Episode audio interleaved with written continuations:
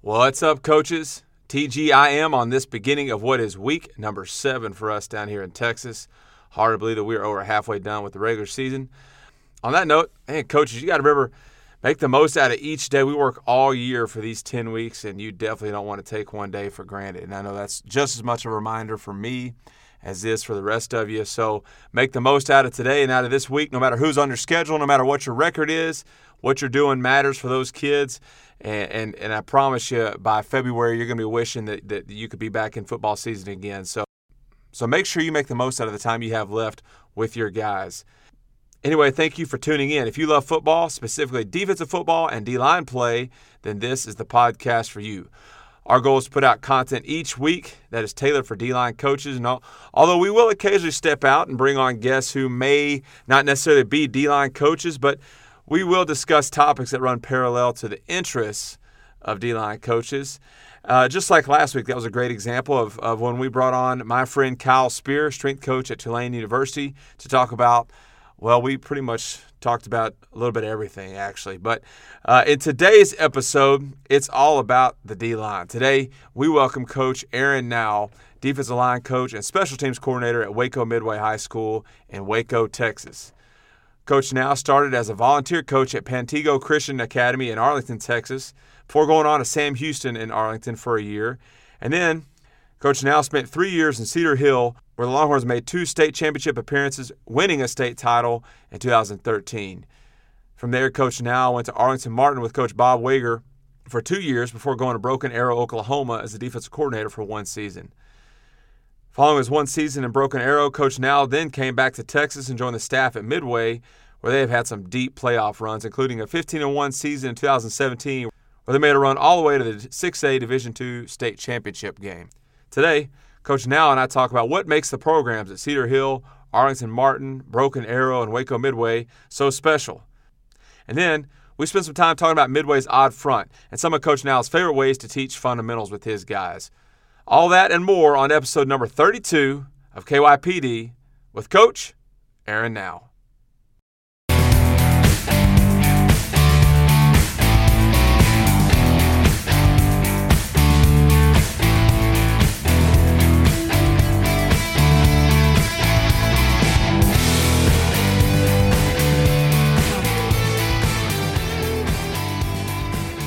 Coach Now, welcome to the podcast. So glad to get you on here to talk some D line play.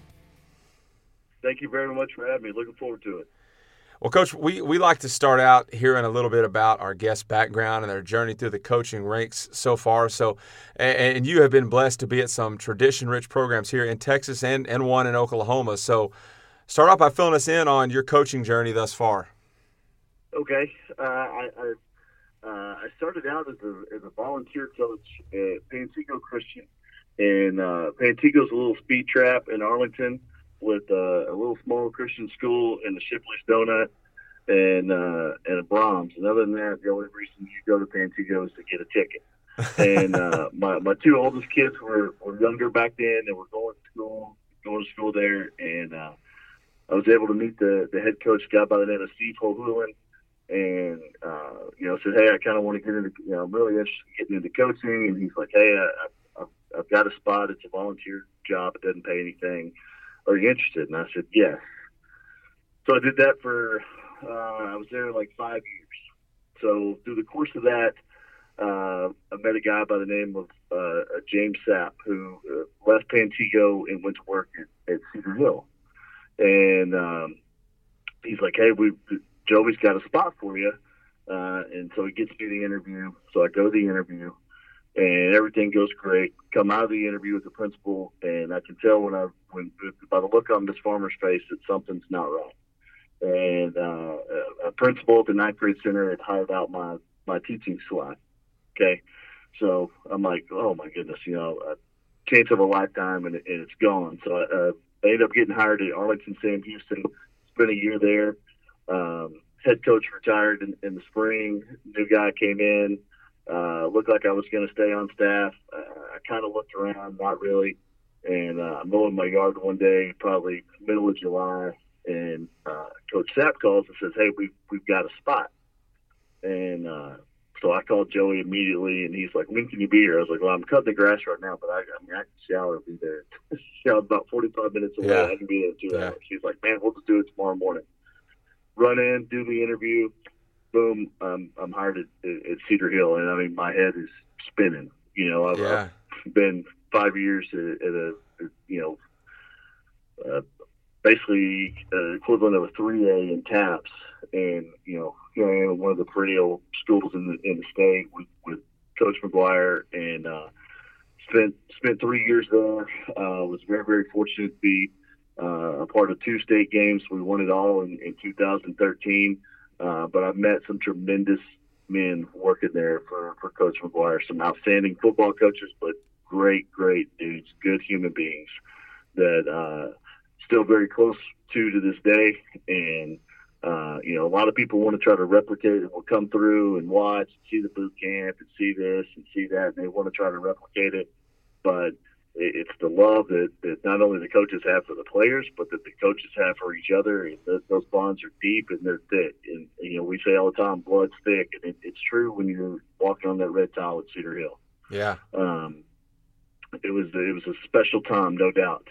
Uh, at that time, my oldest daughter is about to be a uh, freshman in high school. We lived in, in Arlington in the Martin district, but she was going to a um, charter school for fine arts. She had like 14 people in her what would be her graduating class. Dad, I want to, you know, I want to go to Martin. Uh, you know, I, I want to go to a real high school that has a football team and all this. And, and through Coach Wager and Coach McGuire's friendship, and, and um, luckily a, a, spot opened up for a science teacher, which is my certification. And uh, Coach Wager brings me on. Uh, on staff there. So I'm, I'm able, you know, my daughter's on the drill team. We're, we're together for, for her freshman and sophomore year. It was awesome, awesome experience. And, um, you know, I really wanted a chance to, to call a defense and, and you know, kind of do it my way, if you will. Um, and so, uh, I learned of the opening at, at Broken Arrow up in Oklahoma with, with Dave. And so I, I didn't know him, didn't know anybody on staff or, or anything, and uh, I sent him my my uh, sent him my resume. Two days later, we're we're talking. We talked for a couple of weeks on and off, um, and so finally we agreed to, to go to do an interview.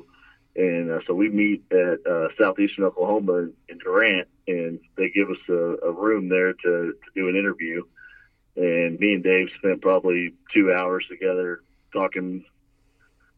We, we really didn't talk a whole lot of football. It was more kind of, you know, hey, who are you and who am I? And this is the program and this is the town and, you know, that type of thing when you're talking about moving your family five hours away. And uh, so I go up there to, to be a coordinator uh, where I end up meeting uh, Coach Harper, who, who now does the, the Run the Power contest uh, podcast with with Brady Walls.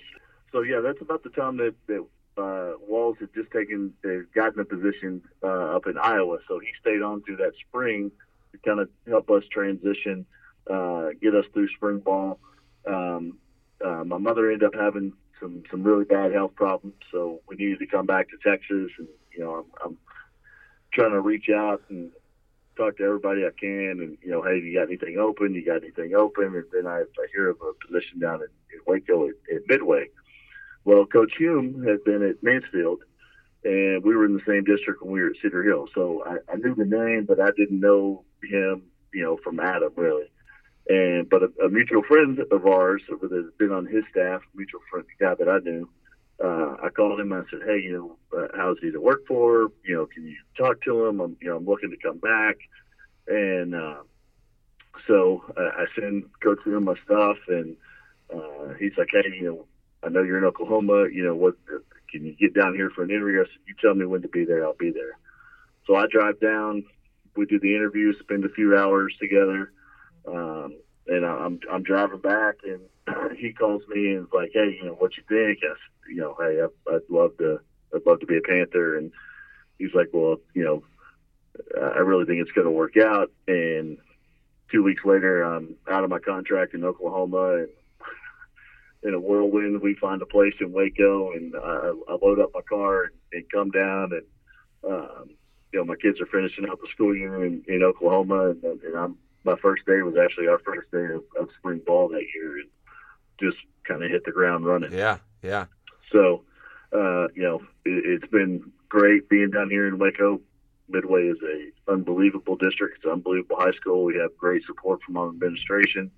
Um, you know, Coach Hulme is a is a great man, and, and, and he lets a, lets coaches coach, and I mean he's everything you want in a head coach, and um, just very fortunate to be the places that I've been, and you know, work for guys like Jeff and, and Coach McGuire and Coach Wager and, um, and Coach Alexander up at Broken Arrow. Uh, been been very fortunate. Well, Coach, there's a lot from from that that I want to unpack, and I want to start with this first.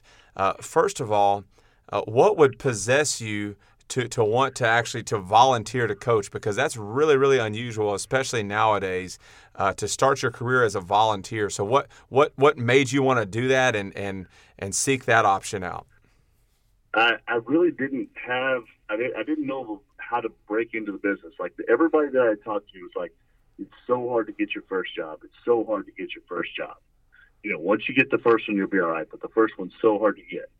And so when I was talking to, to Steve about this opportunity, he's like, you know, he's like, we're able to out program a lot of schools because I have um, retired coaches. He's like, I have retired coaches that have coached for 20, 25, 28 years. So th- there's a lot of good guys you can you can learn from, network, and and help you make connections. Through those guys, uh, I was able to meet you know so so many guys in the Metroplex. Just you know, because uh, let me see, we had I believe there were four guys that were retired coaches that you know came in and, and rehired at Pantego and then you know continued to coach. So yeah, yeah. it was a just an unbelievable wealth of knowledge that I was able to get as a young coach. That you know, I, I feel like you know, had I gone the junior, the traditional route, you know, you get hired at junior high and you grind there for a few years, and then hopefully you get moved up, and then moved up. You know, I, I got I got the same experience, but I got it firsthand because it was also, you know, being able to to coach kids at the varsity level. Yeah, yeah, of course and then going back to just talking about those places, the, the schools that you that you've had a chance to, to coach at uh, over your career, I want to talk about the head coaches that you worked for specifically. Uh, because you've worked for some great ones, and if you've if you've coached in, in, in Texas for any any length of time, those names that you mentioned uh, are, are, are names that, that you recognize as as as, as uh, guys who are uh, who do a great job uh, coaching football in, in this state. Uh, and then also, obviously, Broken Arrow, that program uh, is known throughout our part of the country anyway as being a, a, really an outstanding program. Won, I believe, their first state championship this past year. Uh, I could be wrong on that, but I know they won a state championship this past year.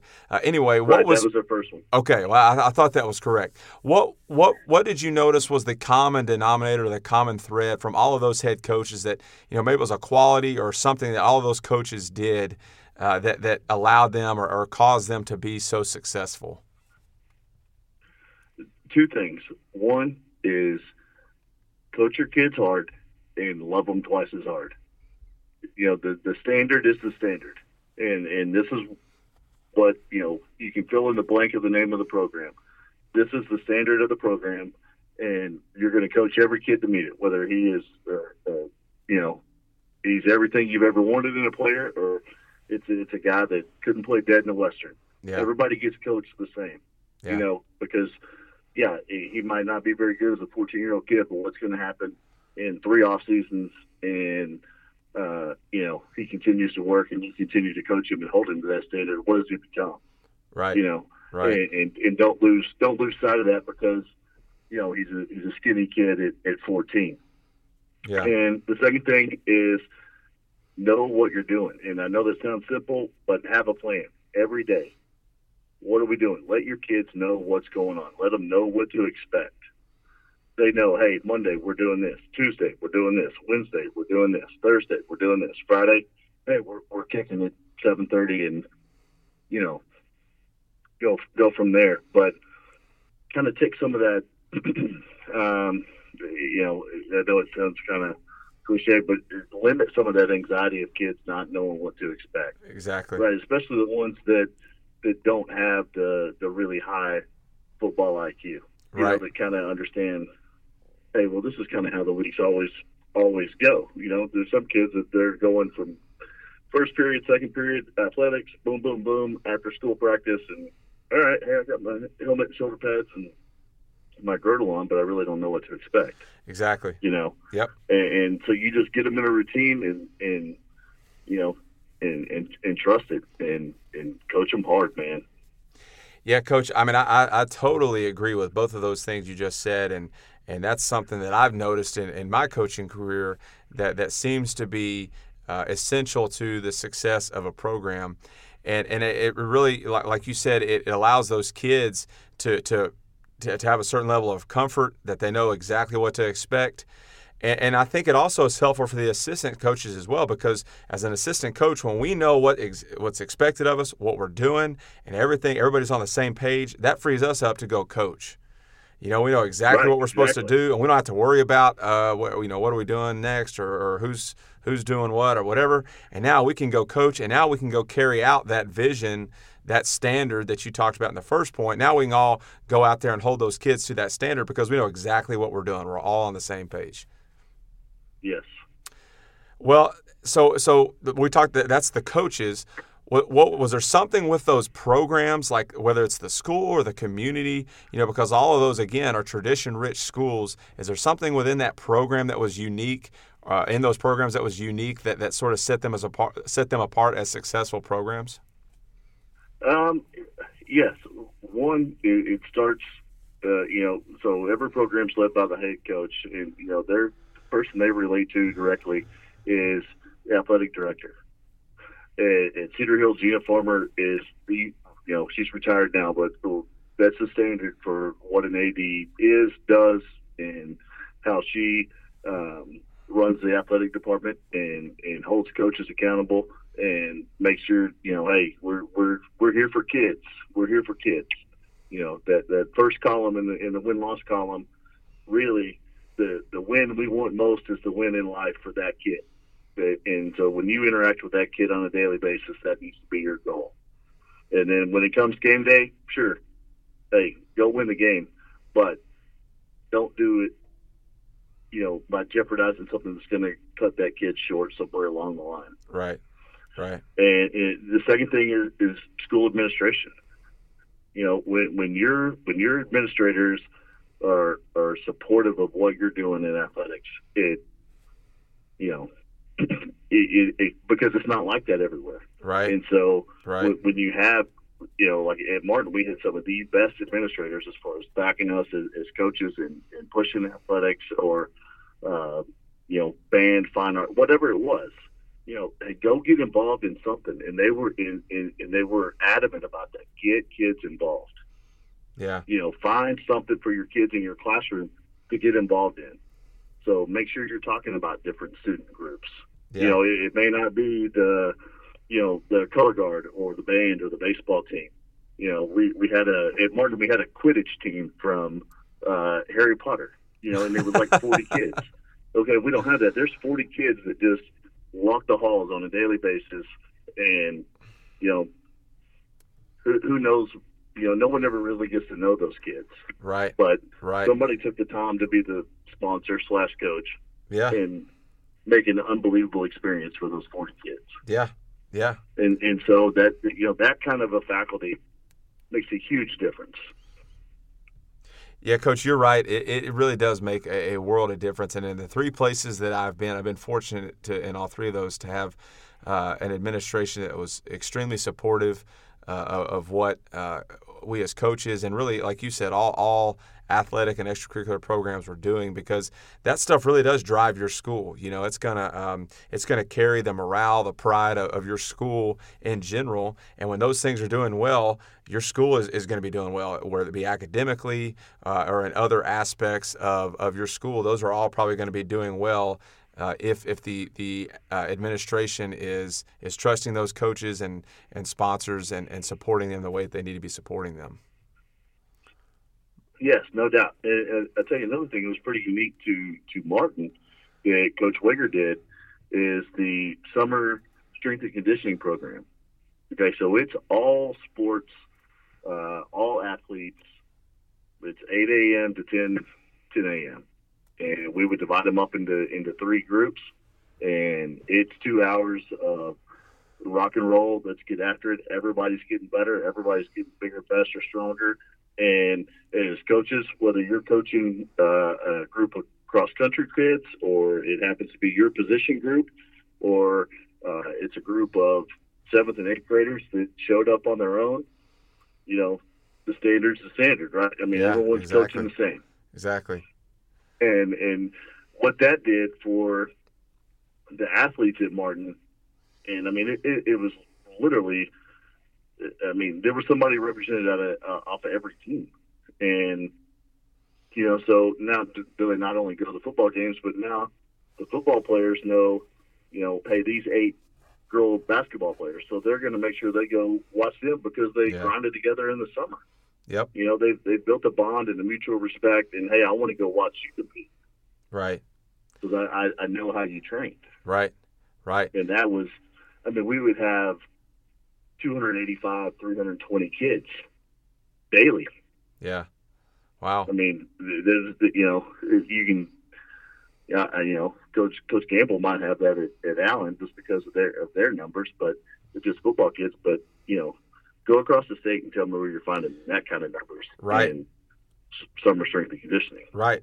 And I think the key thing you there you said there was that it's all sports. You know, it's not just the football players in there grinding, but they're in there with cross country kids, basketball kids, uh, volleyball players. Uh, cheer, I, you know, I've been at places where the cheerleaders are supposed to be there, and and so yeah, like you said, it builds that camaraderie and that school pride and that mutual respect between programs. And then you have some uniformity, as you talked about. The standards of standard. All the kids across whatever you know, whatever sport they're in, they're all getting coached the same way, and they're all being held to the same standard, which is going to help overall your, your athletics program overall. Right. Um, well, let's let's jump into some defensive line play, and and and sir. when it, when it comes to coaching defensive line specifically, who are some coaches that you've learned from and gotten things from over the years, uh, like, like some things that you do now Uh, as a D line coach that are a direct Yeah. result from those guys. So uh, when I when I got to Cedar Hill, uh, there were there were two guys. We were four two five then. Uh, a guy named Corey Jennings, who uh, we lovingly call Big Jen, coached the ends, and Rodney Ingram was our defensive tackles coach. And um, yeah, I, I I'd been a varsity coach for, for one year when I got there, and, and Joey hired me as, as a freshman coach and, and do sub varsity D line. And you know they kind of pulled me to the side and said, "Hey, here's you know here's what we do. Here's our reads and our keys." And I said, you know, I said, are there drills that you guys, you know, that you, you know, you believe in that? Hey, my, my position group needs to do this every day. You know, what are your, you know, a lot of people call them EDDs now, right? Yep. You know, what are your what are your EDDs? And they're like, man, you you you're you're a coach.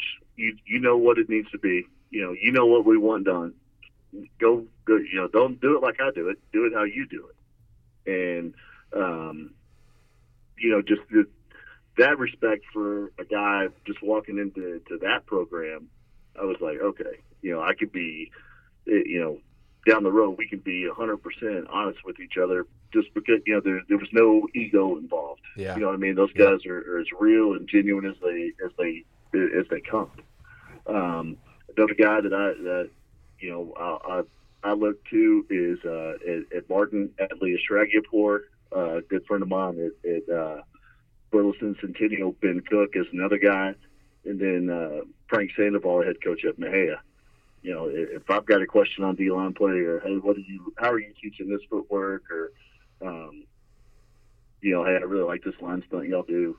You know, hey, what can you share with me about it? Those are those are the guys that I'm I'm going to.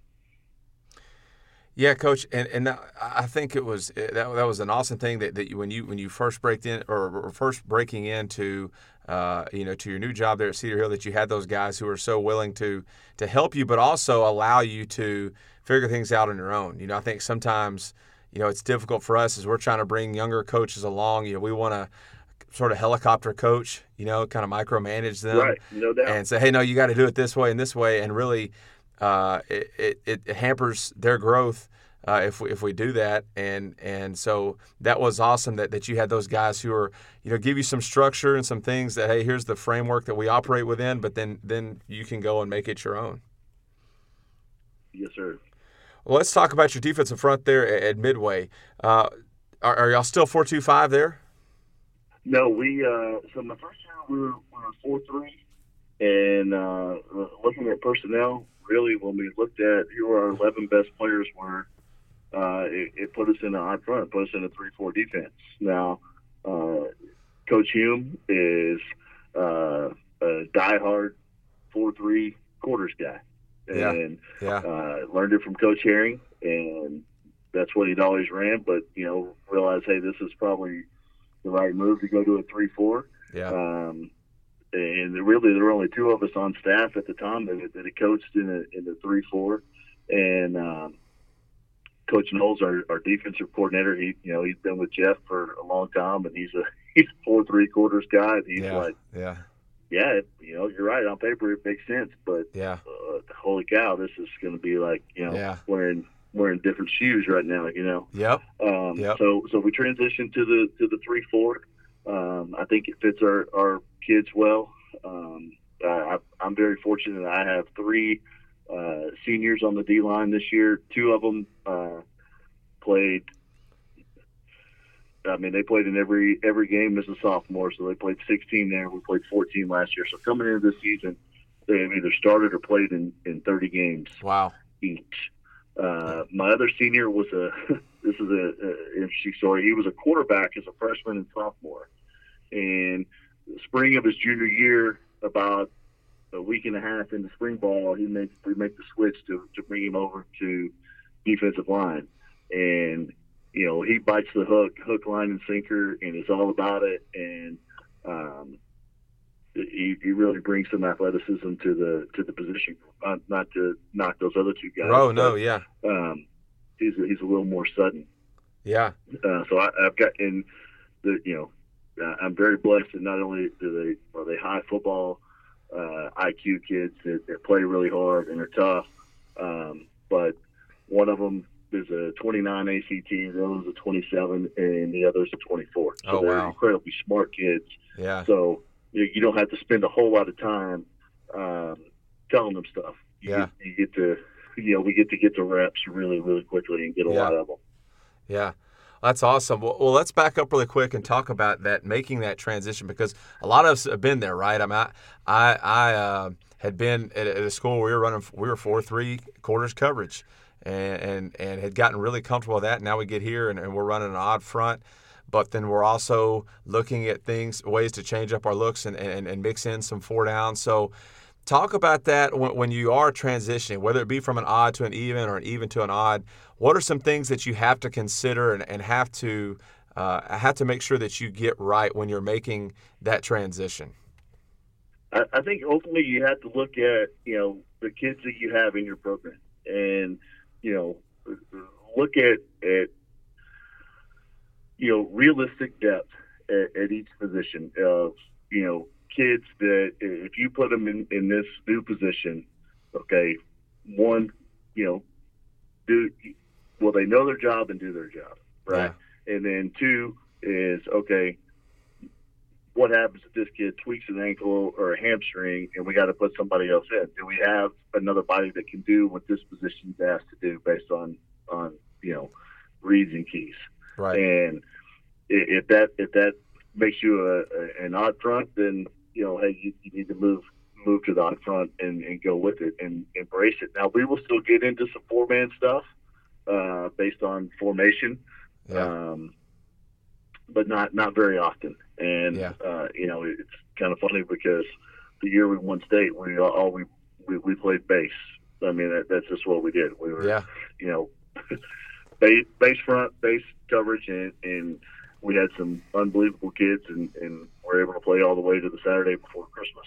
And um, you know, so we get into the to the odd front, and you know, everybody's oh, I'm getting I'm going to blitz this, and I can disguise that, and I'm going to do this. Now, we're at our best when we play base Yeah. and the, the, the, the you know everybody gets all excited. Hey, I've got seven potential pass rushers, and you know you don't know which one's coming, and you know all that kind of smoke and mirrors type stuff. But you know we've got tough, smart kids, and, and we can line up in, base and be and be successful. Not to say that we don't bring pressure, but um, you know when, when we bring pressure, we're you know we're we're targeting targeting a very specific area or down in distance to to get the ball out quick. Yeah.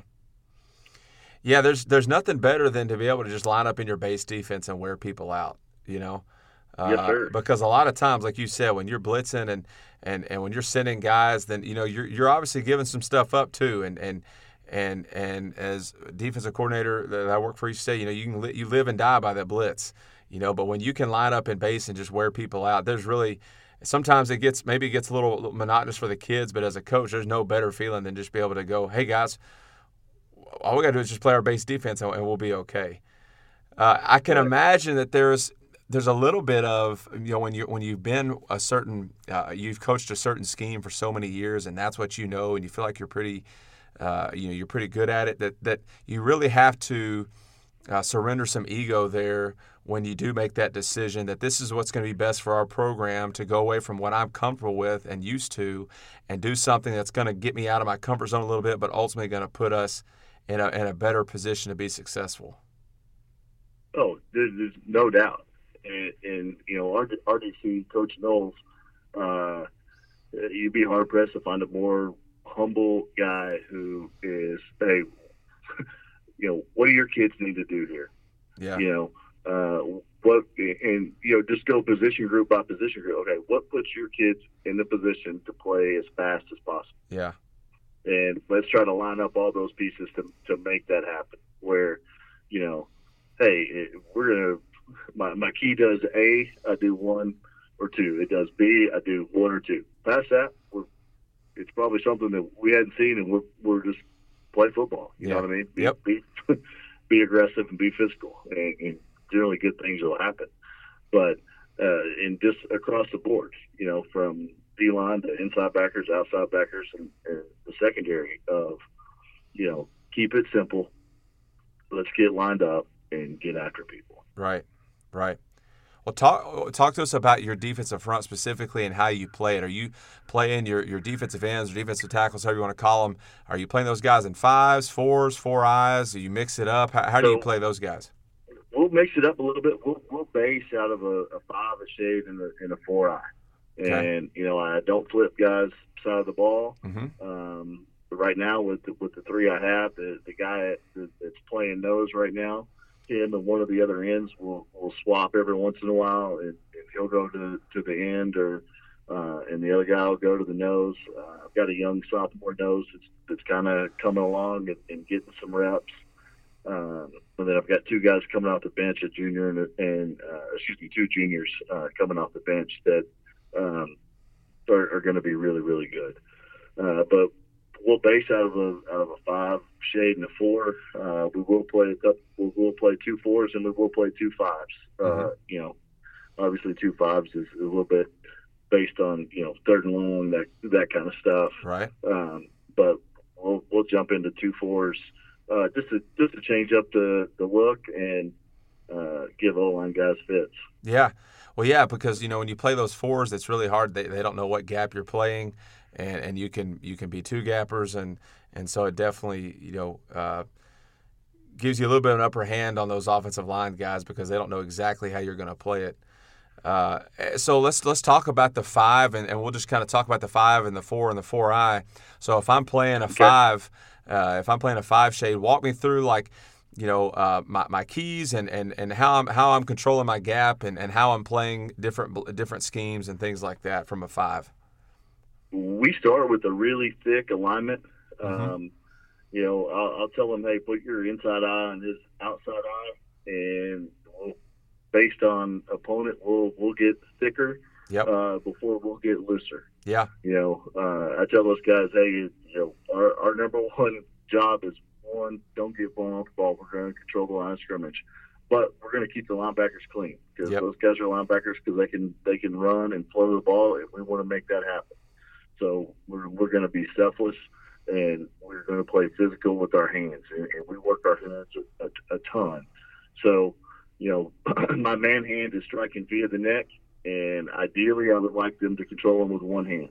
You know, not every kid can do that, and I understand it. So, if we have to use two hands to to control that tackle, our outside hand's going to go to the wingtip uh, of the shoulder. And so, you know, I'm reading: is that guy facing me? Is he trying to stretch me? Is he pass setting? Is he blocking down?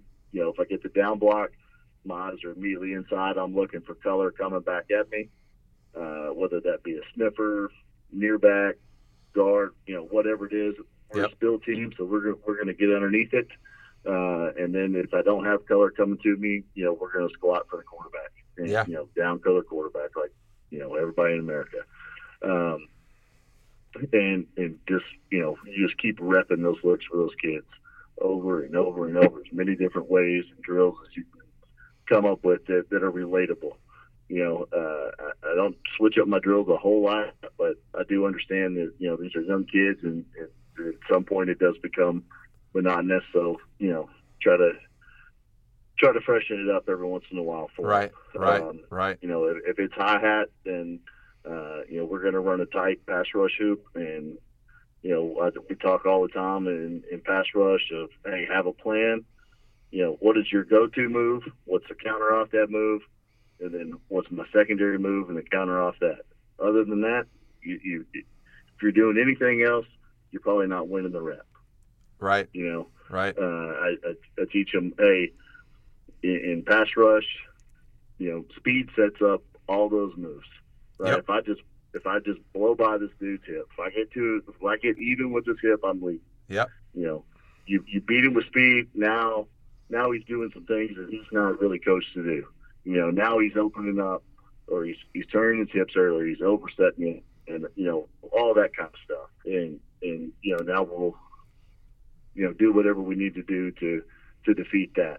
But um, you know I'm really big on drilling my kids about you know work your hands, work your hands, constantly work your hands, and, and work your moves, and don't just go to practice and work the same move every day because that's not making it any better. We know you can do that one. Exactly. So fail at it Monday, Tuesday in practice, trying something new. Wednesday, hey, now I've got my feet and my hands timed up, and you know my body position, blah blah blah.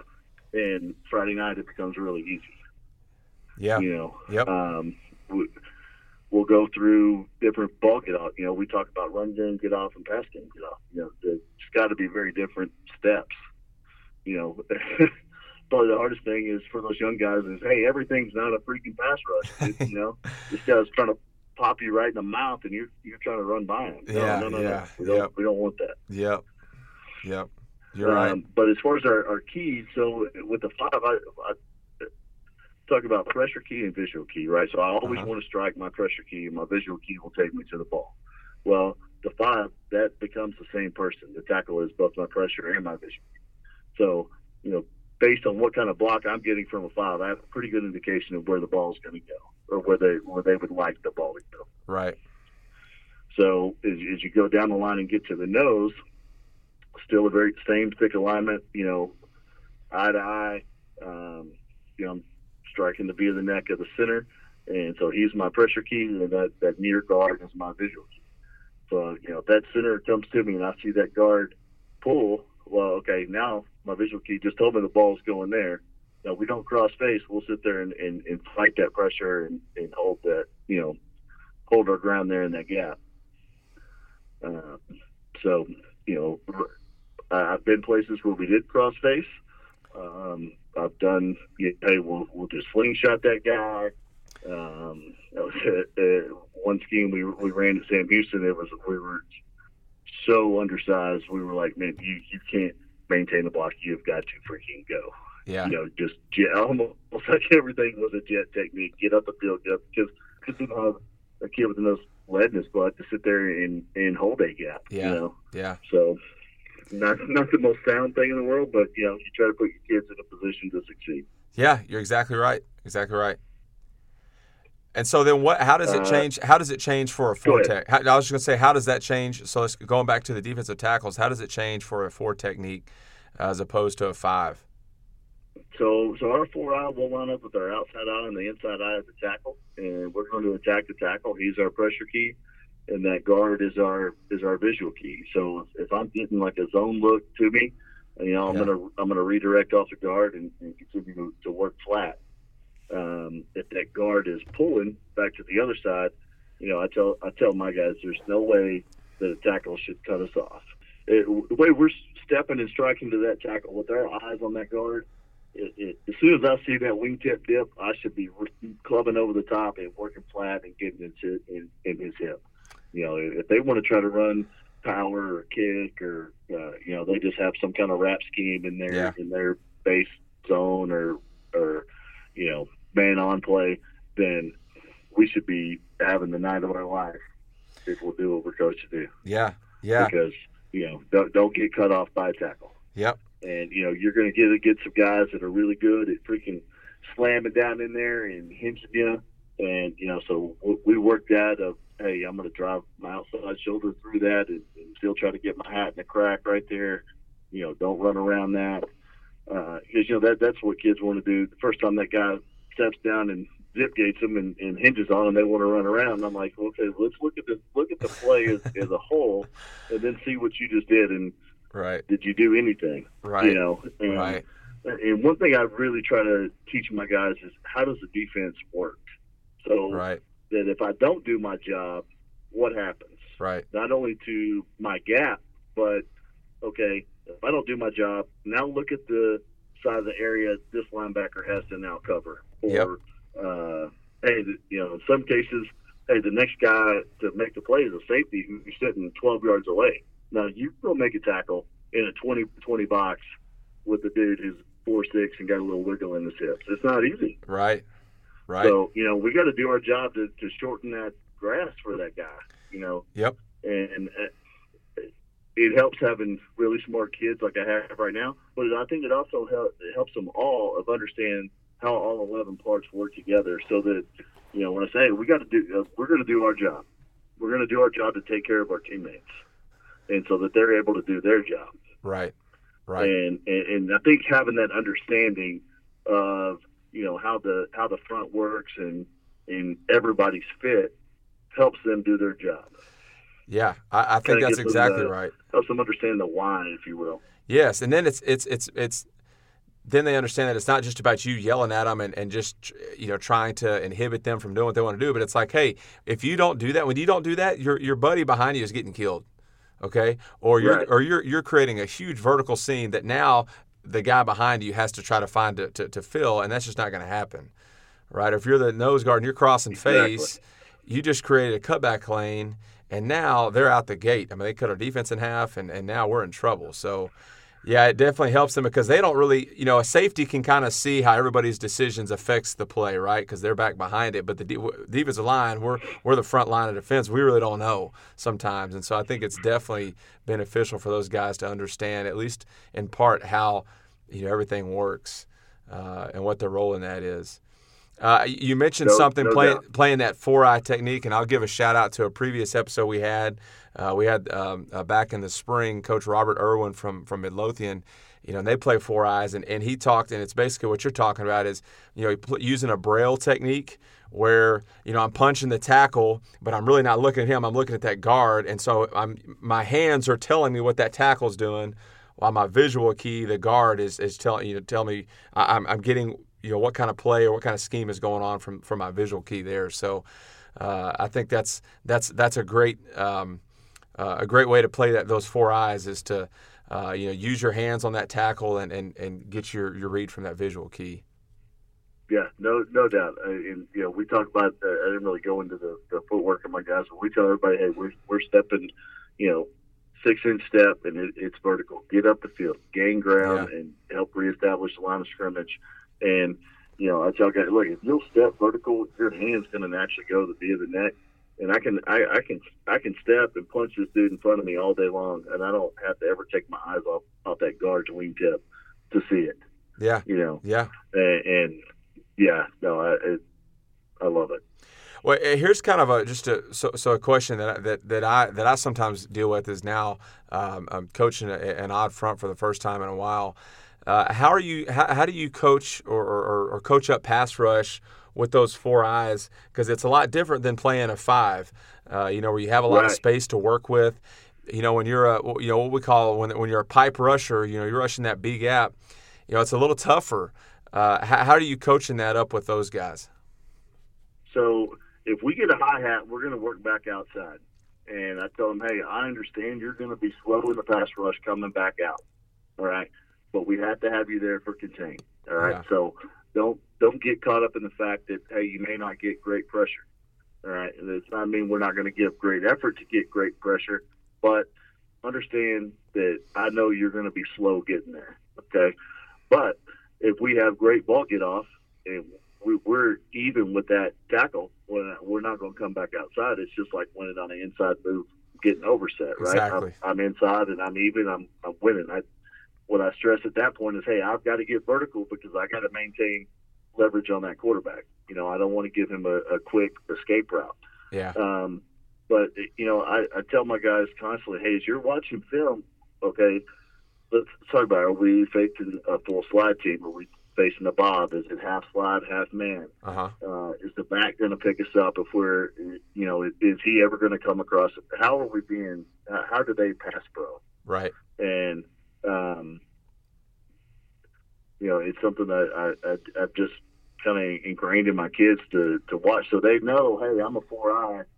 That hey, the back is set away from me so I know it's sliding to me. So hi hat, I know I got to really, really work hard to get outside, or I've got to have really good ball get off and, and beat him on the snap. So uh, with, with the kids I have now, um, you know, they played a lot of football. So, um, you know, I, I don't want to say I completely leave it up to them, but, um, you know, it's something we'll talk about throughout the game of – hey, you've been coming outside the whole time. So, hey, the next time you get high hat, I want you to try to beat him inside, just to slow to slow that guy down from knowing, hey, I know this guy's coming back out. Right. You right. Know? So now, I, hey, let's try to beat him right now, and we'll slow some of that, you know, kind of shorten the edge.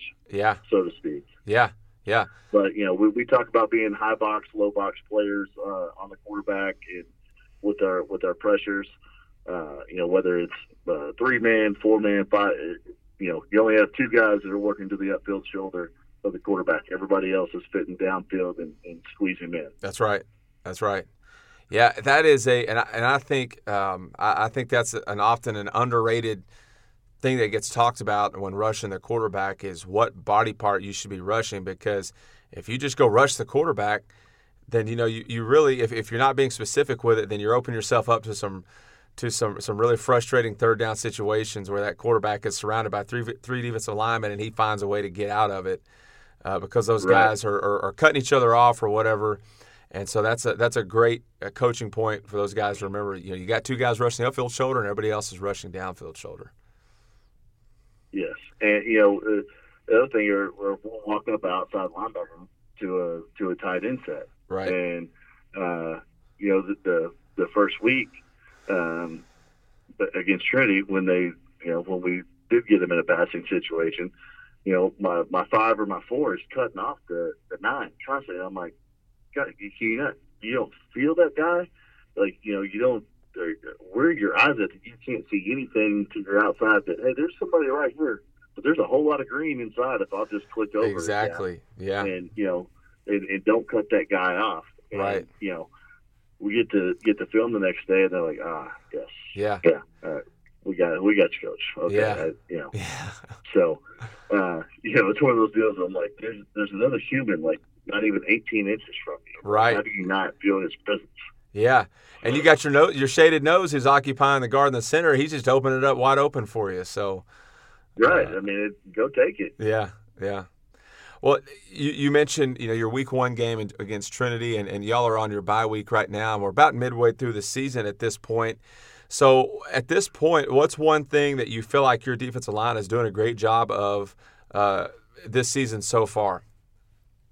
Uh, I would say uh, uh versus the run, uh, we we do a really great job of staying flat and, and not getting upfield and, and chasing where guys are versus knowing where they're going. Yeah. And, um, you know, so and I kind of revert back to practice, and all of our tackling drills are done shedding the block flat down the line of scrimmage. Yeah. So I, I don't want, you know, I tell my guys, listen, I don't care. Second and 11 is just as good as second and 13 for me, for you to be flat 60 snaps a night on Friday night. You know, don't don't take that cookie of hey, one out of five times I'm going to go make that extra two yard loss. Yep.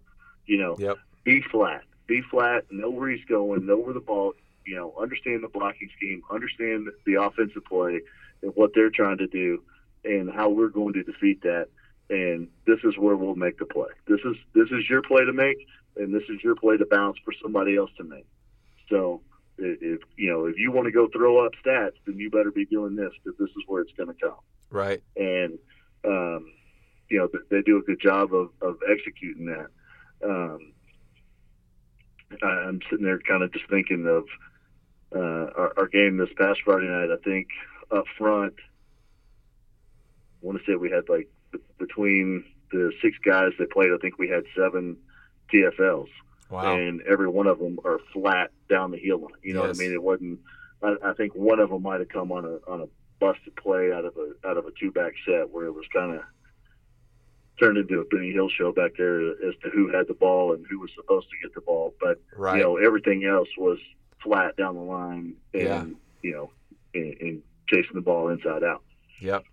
Coach, coach, you're speaking my language, and and I know that that that there are coaches listening to this right now who are saying, "Gosh, I can't get my guys from you know they're running upfield every play, they're running around blocks, they they're not standing on line of scrimmage." And when you can get those guys doing that, then you can they they can start making those plays on the line of scrimmage and really take over a, a game. And you don't have to do a thing as far as pressures or, or line stunts or anything, just because they're playing with their hands, and they're playing flat on line of scrimmage they can make a bunch of plays like you just you just said. And I think probably a key to it is is you do have it sounds like you do have some guys who are seasoned and older guys and they understand that now. And if you're and if you're in a spot where you're starting a lot of young guys, that's definitely going to be a challenge that you're going to have to deal with is getting those kids to not bite like you said on the cookie and and run and run upfield uh, and and just be disciplined to play on the line of scrimmage because that's where you're going to make most of your plays.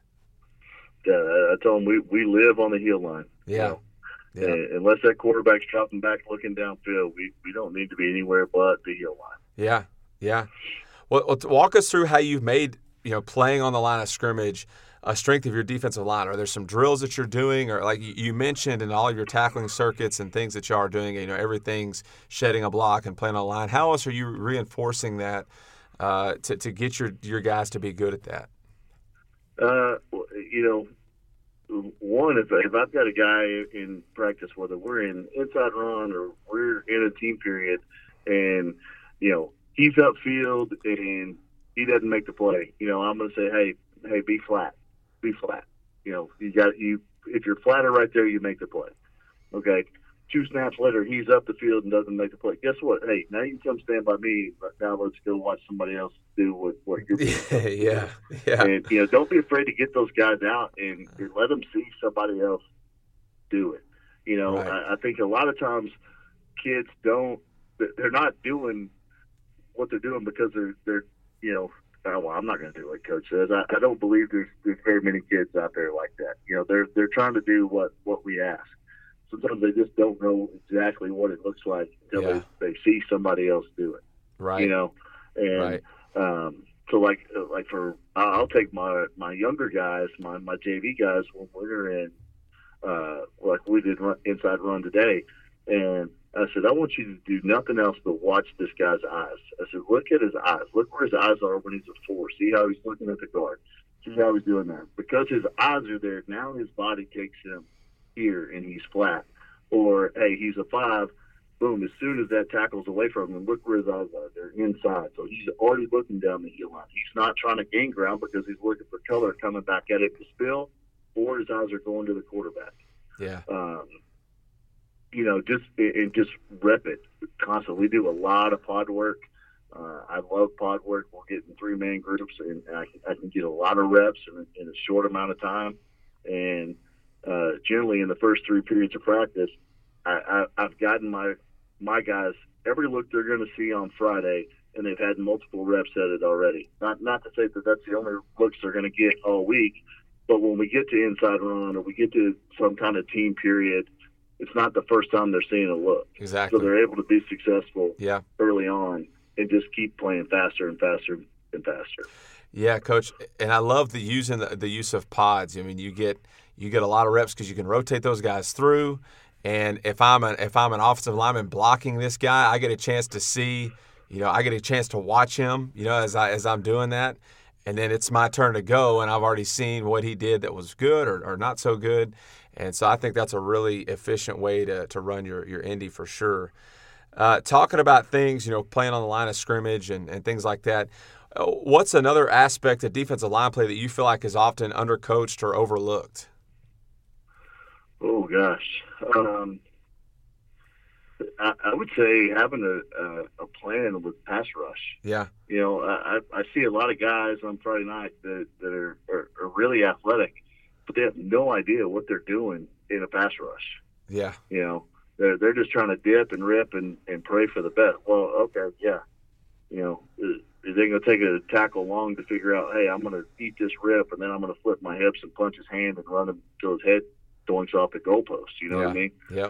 Um, it is it, it, you know use your hands and, and, and know what that means to use your hands and, and how to connect your hands and your feet and yep. um, you know and, and also understand how is this guy being coached you know uh, or is this guy really good at showing his hands late, or does he show his hands early? When he pops his hands, are they high? Are they low? Yeah. Is he going to punch one hand? Does he punch two? Yeah. You know, um, and study and really study your opponent, and and uh, that's one thing I make my guys do a lot of is hey go go study who who's who you're going to line up and take 60 snaps in front of. What's the first thing that moves on his body on the snap? you know, when he when he pass sets, does, does it look different than if he, you know, uh, tackle have a two point stance? Is there any difference in his stance, front or pass? You know, um, I've got a kid that, that's banged up, and so he was he was out of practice today. So I, I said, hey, my laptop on my desk. Here's a game. I want you to to break it down just like how I send you guys practice notes. I want the same kind of notes from that game. And I come in, and he's got six six and a half pages of notes for, you know, I think they took 67 snaps in their in their last game, our opponent, and I mean, there's you know three or four sentences per play of hey, this offensive lineman, he's good at this, hey, blah blah blah. I mean, so it, it you know. Don't, don't be afraid to make them work. Right, know? exactly. And that's going to cause them to take some ownership in it. And and you know, we as coaches, we got all kinds of things we're looking at. And so it's a hey, if you can delegate that, go, hey man, you go look at this guy and you come tell me what you think, what kind of pass rush move will be effective against him. You know, we've talked about it before. And so now you bring me your plan. And then when it comes to kids' plan, they get excited about it, right? Like, coach, coach, I'm going to set them up, you know, with speed and I'm going to turn, you know, I can, you know, speed the bull and then I can, you know, work some active hand, you know, whatever. And, and that's right. that's awesome because first of all, you get those guys to watch film and not just watch the ball, but watch the person they're going up against and break that down. And then that lessens your load and it gives them some ownership in the game plan going in. Absolutely. It is, uh, you know, uh, our offensive line coach will will do uh, typically one day a week. We'll go uh, pass rush one on ones, and uh-huh. then the the next day or that afternoon, I'll, we'll, we'll go over to them and, and we'll do um, doubles or, or you know pods with the offensive line. Yeah. And um, you know, it, it's great because you know not only the offensive line coaches coaching their guys and we're coaching our guys, but then I'll also tell you know, hey, our offensive tackle, hey, you did a really good job of showing your hands late, and that made it really hard for us to rush the passer. Yeah. Or hey, you yeah. were really leaning when you punched. That's yep. how we were able to beat you so quick. Yep. You know, and it yep. just it's just a different guy, it's just a different voice. You know, you know the O line coach is already telling him that till right. he's blue in the face, right? Yep. But when, when he's hearing it from in in our offensive line coaches will will tell our guys stuff. You know, hey, you, you can. Here's what really gives our guys fits. Yeah. You know, or uh, hey, in in the past I, I saw a kid do this, and you know, I think you can do it. Right. You know, right. being able to coach like that, um, is is a lot of fun, and you know the kids like it. Uh, we go one on ones in pregame. Uh, right before we go to defensive pursuit, we'll go Oh, over nice. and, and we dap up the line, and then we'll we'll line up and we'll go. You know, we'll, you know, we don't go full out, but we'll go like three or four steps of full tilt one on ones. Yeah. Uh, only rule there is you're not allowed to bull the center in pregame.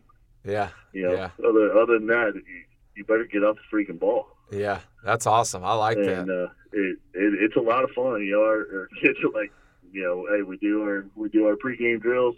We go punch the crap out of the goalpost, and then we go do one on ones for the O line, and then it's pursuit. And after that, we can go get a drink of water. Yeah, yeah, that's awesome. That's, I really like that because, and man, there's nothing like getting the juice going, doing a little pass rush too pregame. You know, you got the band, you know, playing and getting warmed up, and the crowd, the, the stadium's filling up, and, and, and working some pass rush pregame is uh, that, that's a great idea and a great way to get started. It, it you know, it's it's a lot of fun because then you know, right before we we break out, I mean.